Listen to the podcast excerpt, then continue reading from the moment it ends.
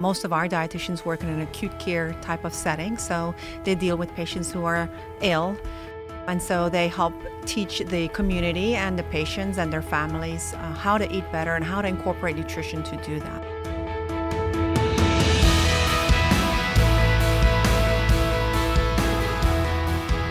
Malnutrition Initiative is a program that we've developed in the clinical nutrition team to roll out in hospitals and help throughout the admission or from admission on understand which patients either have or at risk for malnutrition.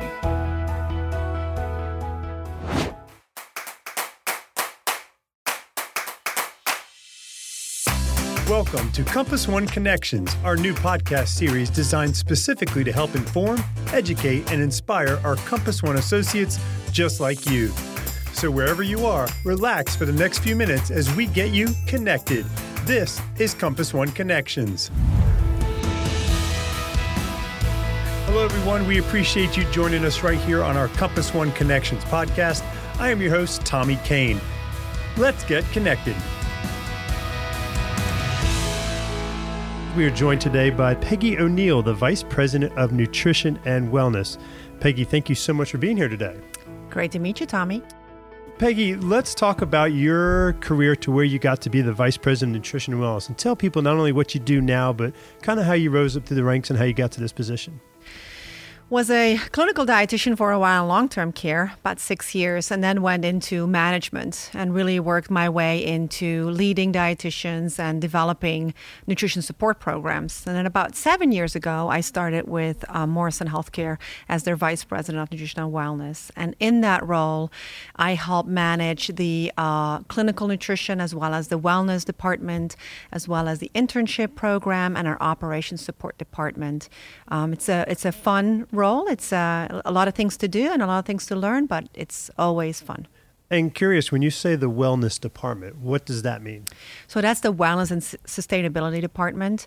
They manage the uh, the levels of uh, wellness programs for our clients who have a desire to, uh, or a pledge to a certain organization, nationally or globally, to develop more health health and sustainable uh, initiatives in their hospitals. Fantastic. So you kind of have your hands in a little bit of everything when it comes to all the wellness and the registered dietitians and everything. Speaking of registered dietitians, March mm-hmm.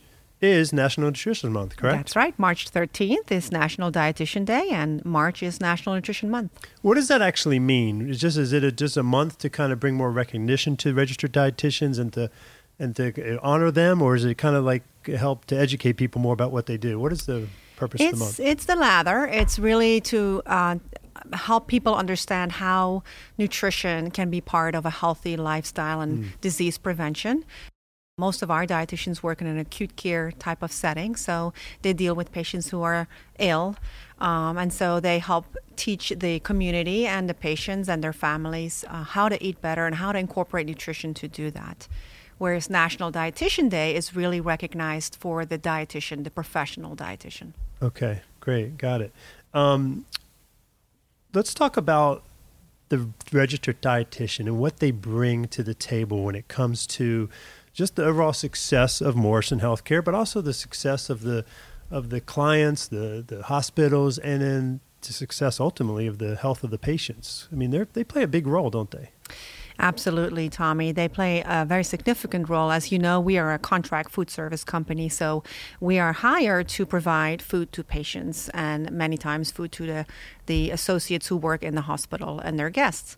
Um, but the dietitian team plays a unique role and very synergistic with the food and nutrition department, and they really do the face to face with the patients a lot, especially the ones who are uh, most clinically ill and have uh, most nutritional needs. So they see them uh, either during the time that they're there or on their way out to help them understand how to not come back, how to manage their conditions better through food and nutrition. And food and nutrition, I know Morrison Healthcare talks so much about the power of food. Mm-hmm. Food and nutrition is, and especially I feel like in the last five or six years, has really become a, a, a good talking point as far as for the overall health of patients and really making sure they eat correctly and it's good medicine. How much of a push have you seen recently, and, and what's the overall impact of that across the board? Well, the power of food is a very, you know, powerful statement, uh, and it relates, you know, in so many different ways to either patients or the communities that we serve. So, our dietitians live by the power of food by really helping patients and doctors and nurses understand how to better manage uh, patients' conditions through food and nutrition. Right. Peggy, tell me about the malnutrition initiative that Morrison Healthcare has and what that means. So, the Malnutrition Initiative is a program that um, we've developed in the clinical nutrition team to roll out in hospitals and help um, throughout the admission or from admission on understand which patients either have or at risk for malnutrition. Mm. Malnutrition is commonly thought as a third world problem where people right. are just underfed. Um, but in the United States, especially when it relates to chronic conditions, people you know are suffering for a while before they actually get to the hospital and are admitted.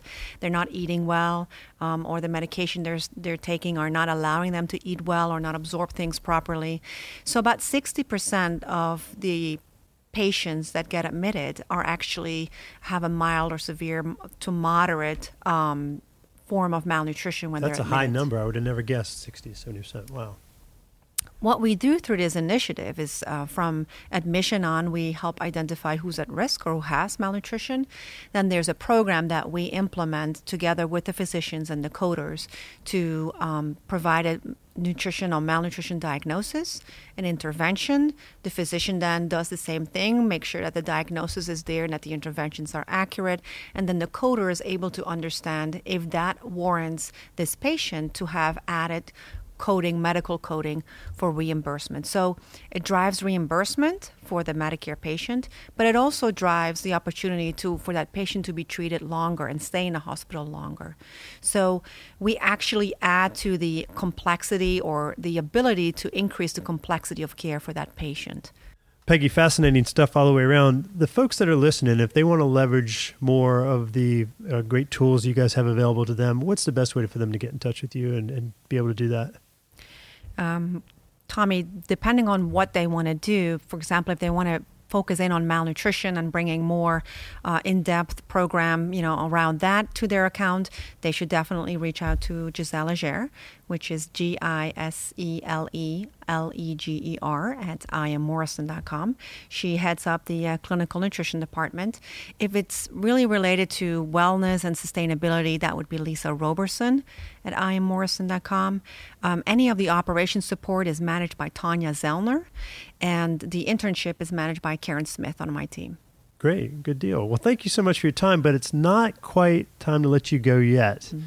Do you know about our Compass One Connections hot seat? I've heard about it. it's kind of getting its own like little life to yeah. itself right now. Everybody kind of comes in here going, "Oh boy, yeah." So I'm going to put 60 seconds on the clock, Peggy, and I'm going to ask you some questions so we get to know Peggy O'Neill a little better on a personal level. Are you ready? I'm ready. Okay, here we go. Start the clock. So, Peggy, what city were you born in? Haarlem, the Netherlands. Ah, there's the accent then, correct? That's right. What's your favorite movie? A Star is Born. Good one. I saw that recently. It was fantastic. One item that you can never live without. What's one item you can never live without? My iPhone. Favorite holiday? Christmas. Are you scared of heights? Nope. Are you reading a book right now? Too many school books, so no personal books. um, would you rather climb a mountain or jump out of an airplane? Jump out of an airplane. Have you ever done it? Nope. You want to someday? I would like to. I've yeah. climbed the mountain though. That's why I know why it's so difficult. What mountain did you climb? we went to the Smoky Mountains in Tennessee with my team. It was a lot of fun. Mount LeConte. Nice. Mm-hmm. Good for you. Last question. Best concert you've ever attended? Oh, you too. Oh, good answer. Right on time there, too. Peggy, thank you so much for joining us today on Compass One Connections. It's been fantastic getting to know you a little better and to hear everything that's going on in your world. Thank you very much. Thanks, Tommy. If you have any more questions for Peggy or her team, be sure to email Gisele Leger or Lisa Roberson at iammorrison.com.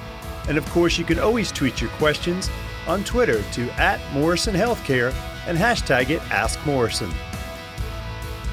We sincerely hope you enjoyed this edition of Compass One Connections podcast. Be sure to check out all the other episodes in the library as we keep you connected.